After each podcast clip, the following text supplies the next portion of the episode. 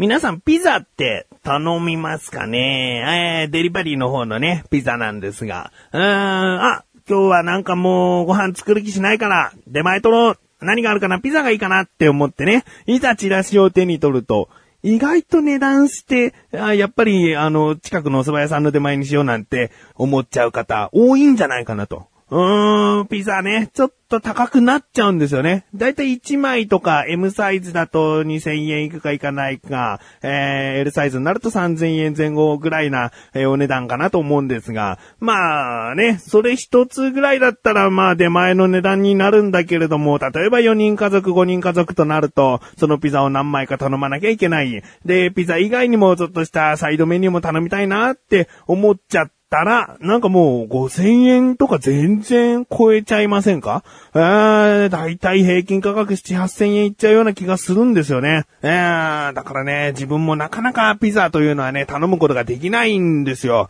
ね。まあ、週末に毎回ピザなんか頼んでたら、本当に、いくら食費かかっちゃうんだってなっちゃいますから。あー、でですよ。僕はね、やっぱりもうピザ、決めました。ドミノピザ一筋で今後しばらくは行きたいなと。うん、やっぱりね、あの、ドミノピザさんはね、結構前からね、あのやっていたことだったんですけれども、改めて、やっぱりこのキャンペーンはね、いいよ。うん、あのお持ち帰りの場合、1枚につき1枚無料というね。もうこれ素晴らしいですよね。えー、だから、2000円のピザを買っても、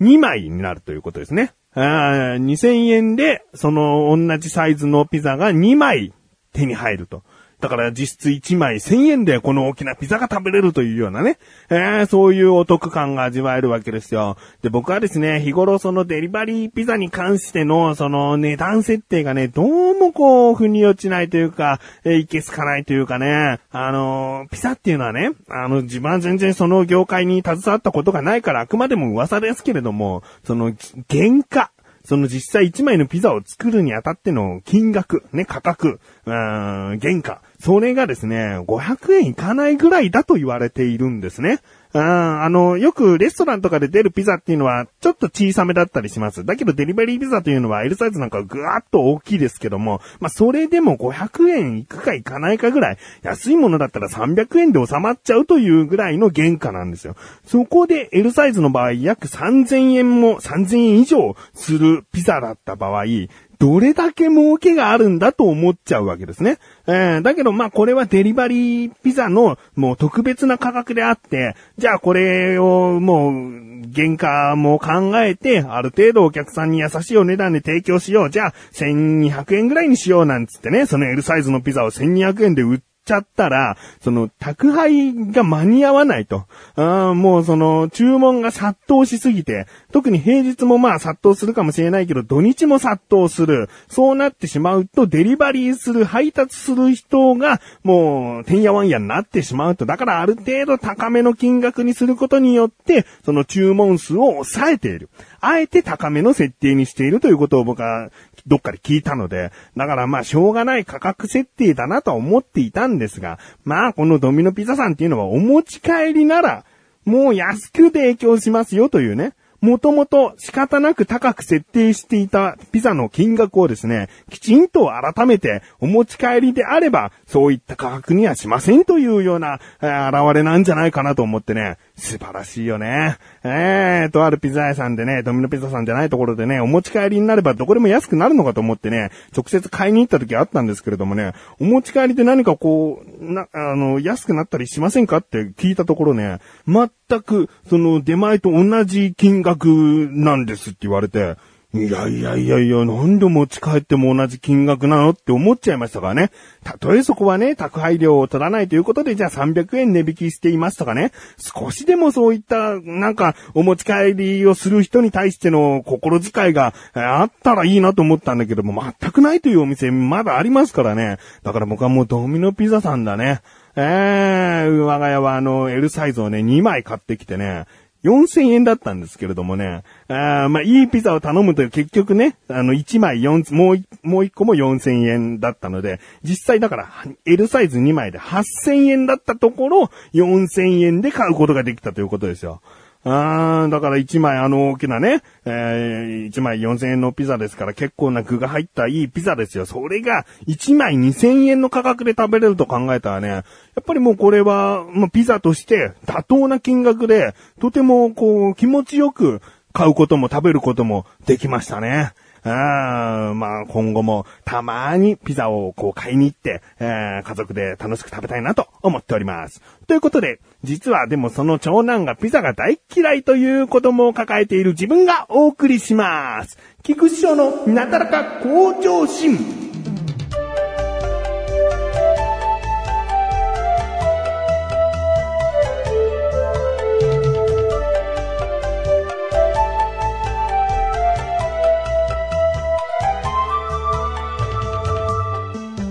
ー、さてね、話は変わりまして、僕はですね、ハマっているものがあります。何かというと、スマートフォンのアプリで、えー、モンストというね、モンスターストライクかな、正式名は。えー、今ね、あの、アライグマラスカルなんかで登場している CM がテレビでは流れておりますよ。えー、そのモンストというゲームに僕はまあハマってしまいまして。で、このゲームがいつ出たのかな去年の年末ぐらいに出たのかな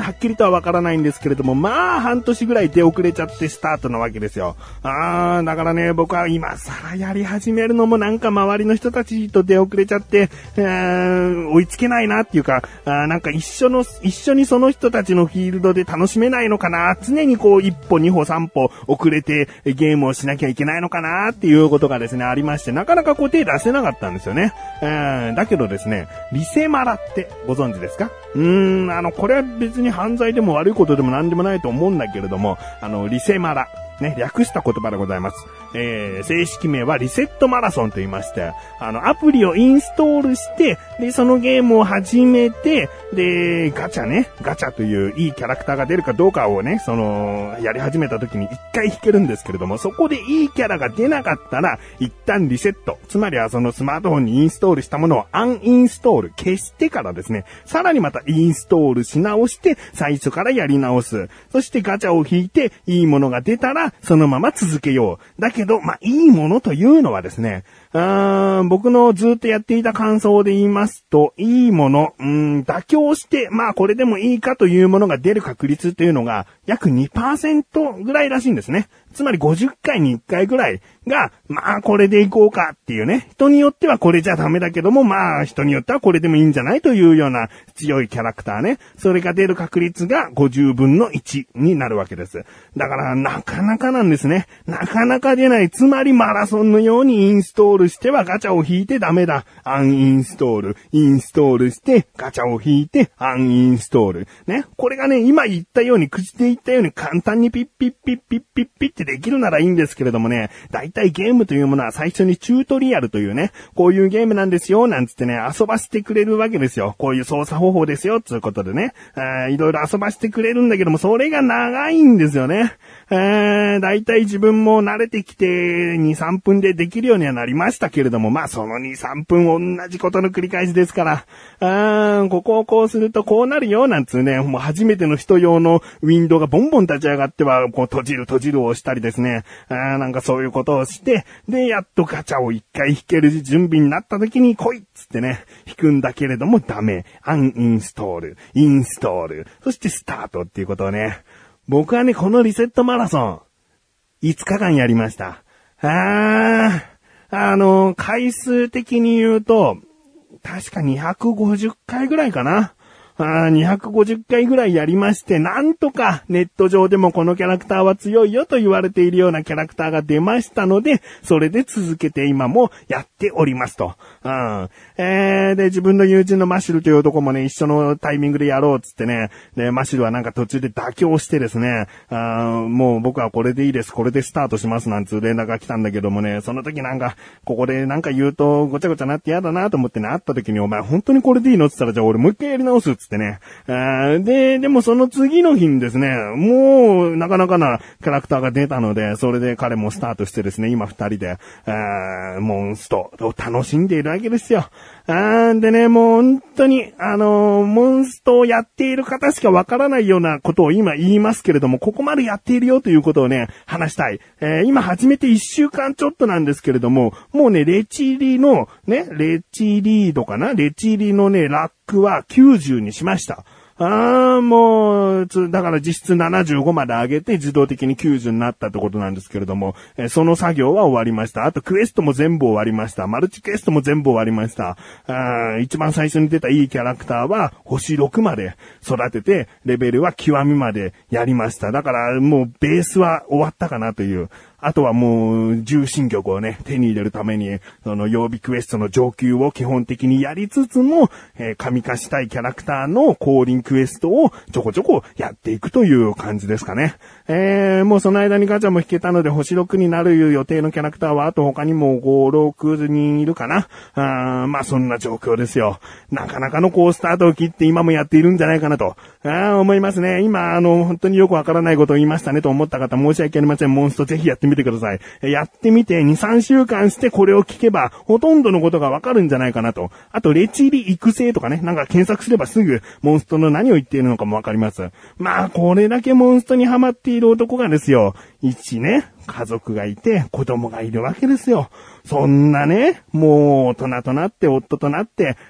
お父さんとなっている奴が、そんなにゲームハマっていて家族ほったらかしじゃないのと思う方もいるかもしれない。だけど僕はこのね、好きを狙ってモンストをやり続けているわけですよ。とある日曜日の話をしたいと思います。僕はですね、まあ大体日曜日というのは午前中だけれども11時から12時ぐらいに起きるんですね。えー、で、起きたら、あお昼ご飯どうしようってね、神さんが言ってくるので、あ冷やし中華が食べたいと。僕はもうその朝起きてずっとモンスターやってますけどね。冷やし中華買ってきたやつって。えまあ、神さんがその材料を買ってきたらですね、僕はもう、あの、きゅうりをまず切ってですね、ああとはそのハムも千切りに切って、卵もですね、薄焼き卵、あ3枚作って薄焼き卵も千切りにして、で、麺を茹でて、水を切って、水で冷やして、で、具を乗っけてスープをかけて出来上がりと。あ神さんにも褒められましたよ、手際がいいねっ、つって。だって僕はモンストがやりたいから、もう手際よく作って。で、まあこれでね、じゃ子供たち結構ほったらかしじゃないのと思うかもしれないけれども違うんですよ。この日は父の日だったんですね。父の日だから、前回かな、前々回かな、話したかもしれませんが、父の日にピーナッツを買うということが決まったので、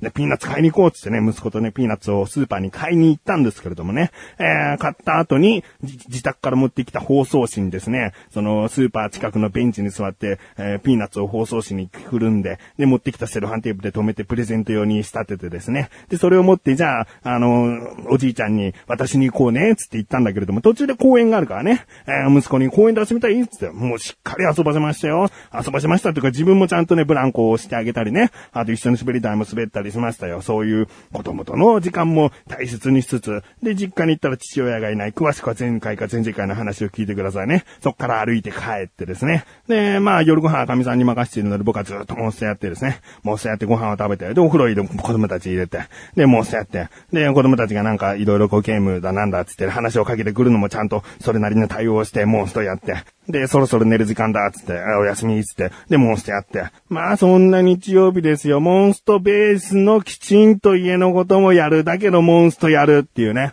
うん。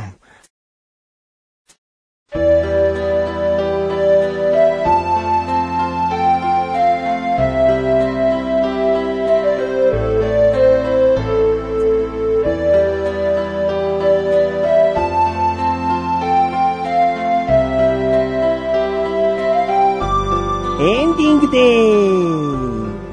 す。あーまあ、とにかくね、モンストですよ。モンストってずっと遊べちゃうんですよ。もう人の協力をしている間に自分の体力も溜まっていきますからね。また自分でもちゃんと遊べたりしちゃって。常にモンストできちゃうんだよね。僕、独身時代だったらも